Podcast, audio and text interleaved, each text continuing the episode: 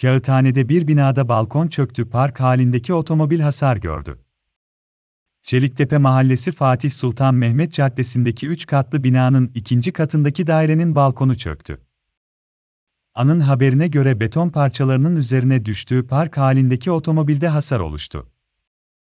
İhbar üzerine bölgeye polis itfaiye ve belediye ekipleri sevk edildi. Ekipler güvenlik şeridi çektikleri olay yerinde inceleme yaptı.